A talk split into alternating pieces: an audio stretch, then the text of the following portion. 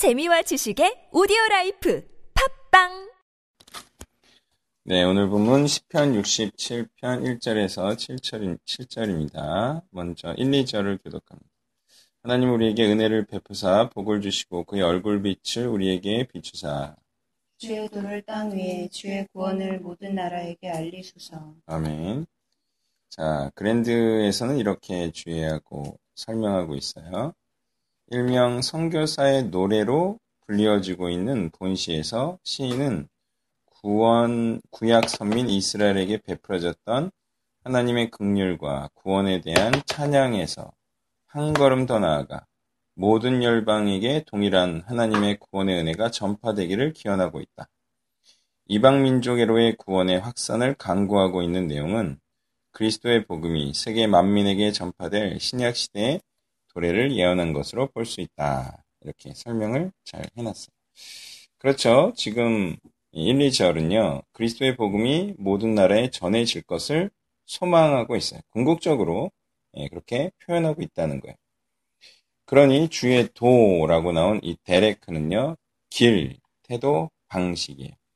이 주의 도는 바로 그리스도께서 가신 길을 의미하겠죠. 궁극적으로 그렇다는 것. 또한 바로 이 하나님의 말씀이 의미하는 복음을 어, 바로 이 주의 구원은 하나님께서 그리스도를 통해 행하신 구원을 의미하는 것이겠죠.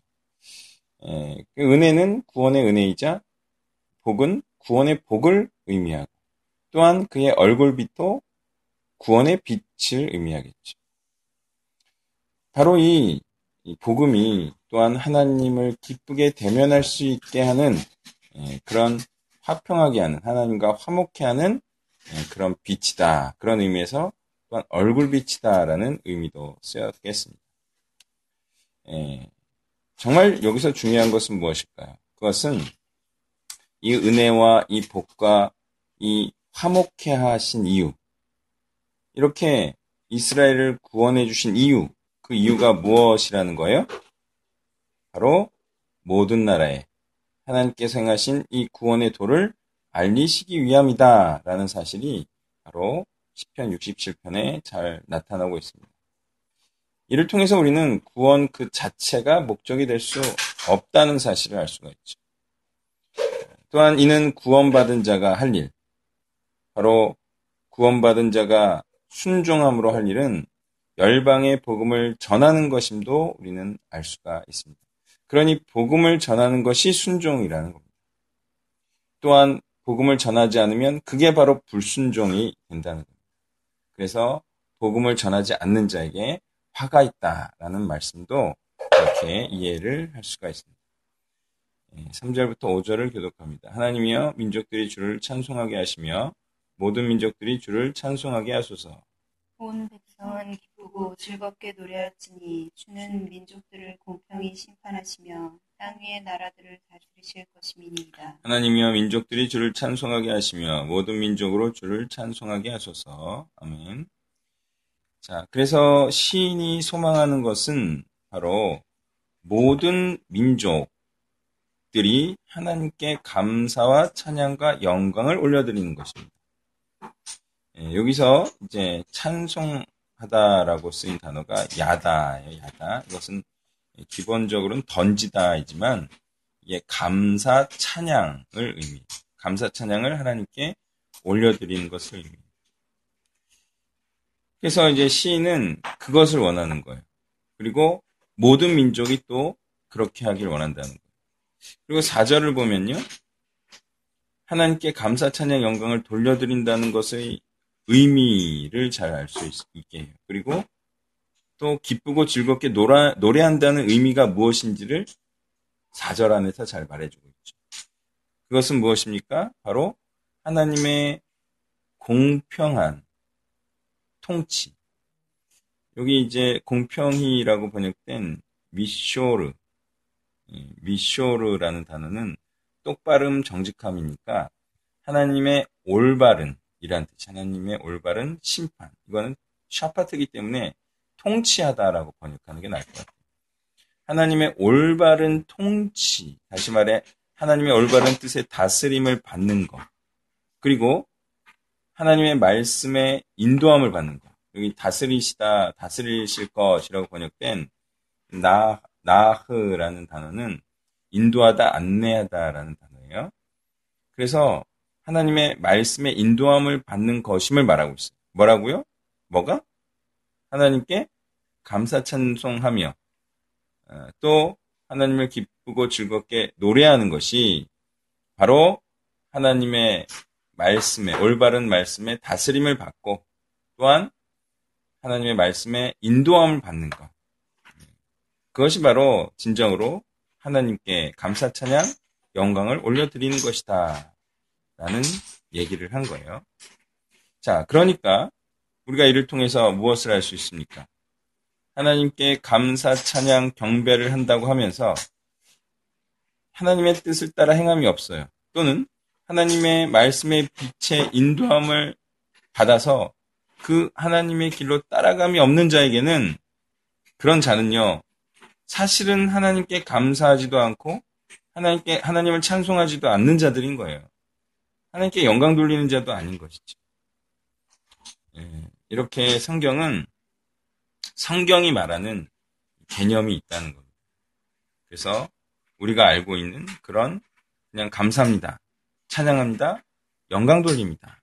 이런 그냥 말뿐인 그런 내용을 말하는 것은 아니라는 것. 또한 4절을 통해서 우리는 하나님께서 베푸신 구원의 도에는 다스리고 인도하는 기능이 있다는 사실도 알 수가 있어요. 이는 하나님께서 구원해 주신 이유가 하나님의 말씀에 순종함으로 하나님의 통치를 받는 사람을 나타나게 하는 거죠. 또 하나님께서 인도하시는 길로 걸어갈 사람을 의도하신 것이기 때문에 말씀에는 이런 기능이 있으며 또한 이게 말씀의 의도라는 겁니다. 자, 5절은 이 목적이 더 나아가 모든 민족을 하나님께 순종케 하고 하나님께서 의도하시는 길로 가게 하기 위한 은혜이자 복이자 구원의 도임을 알려주고 있습니다. 6, 7절을 교독합니다. 땅이 그의 소산을 내어 주었으니 하나님 곧 우리 하나님이 우리에게 복을 주시리로다. 하나님이 우리에게 복을 주시리니 땅의 모든 끝이 하나님을 경외하리로다. 네, 구약에서는 열매가 땅에서 나요. 그죠? 그래서 땅의 열매란 정말 땅에서 나는 열매를 의미해요. 그게 또한 복된 것이라 칭하는 것이죠. 그런데 신약에서는 쌀과 과일과 야채를 많이 소유한 것을 복이다 할 수 없죠. 그러니 신약 시대에 사는 우리로서는 이 구약적 열매를 신약적 열매로 변환시켜야 할 것인데요. 바로 그 신약적 열매란 사람의 마음이라는 밭과 땅에 뿌려진 이 복음이라는 씨가 한 열매 안에 사랑과 희락과 화평과 오래 참음과 자비와 양성과 충성과 온유와 절제라는 순종을 일구어내는 것이라 할 수 있겠습니다. 그러니 아홉 가지로 표현된 이 순종을 하는 열매. 그러니까 순종으로 꽉 차 있는 이 한 가지 열매는 바로 사람을 의미합니다. 그래서 이, 이 열매, 이 열매된 사람을 많이 내는 자가 복된 자라 하겠습니다. 이 아홉 가지가요, 있잖아요. 다 뭐를 의미한다고요?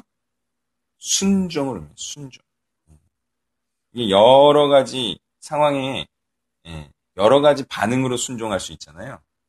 그래서 이 모든 아홉, 아홉 가지의 신적 성품, 사역적 성품은 바로 여러 상황 가운데서도 어, 사람이란 열매, 다시 말해 제자를 삼기 위한 그런 순종의 모습을 의미한다 하겠습니다.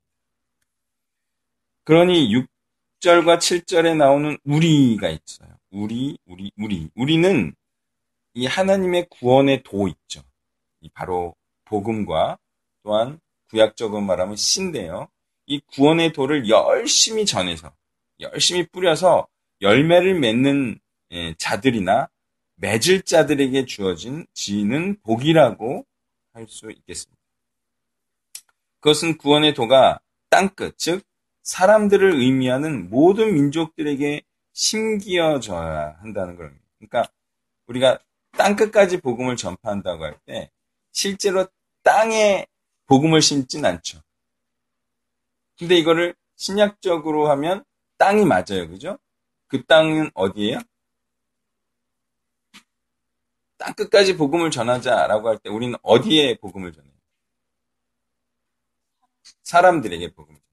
다시 말해 모든 민족들에게, 모든 사람들에게 복음을 전한다는 거예요. 그래서 그 복음이 사람의 심령에 심겨지면 바로 그들이 하나님을 경외하는 자들이 되고 또한 그러한 일을 하는 자들에게 복이 있다는 말을 말씀을 오늘 하고 있습니다. 자, 그러면 우리가 어떤 일을 함으로 복을 받아야 할까요? 당연히 온 땅에 모든 민족에게 모든 사람에게 복음을 전하여 하나님의 말씀에 순종하는 하나님의 이 통치를 받는 그런 자들을 양산하는 자에게 바로 복이 있다. 그런 말씀임을 우리가 다시 한번 확인할 수 있었습니다.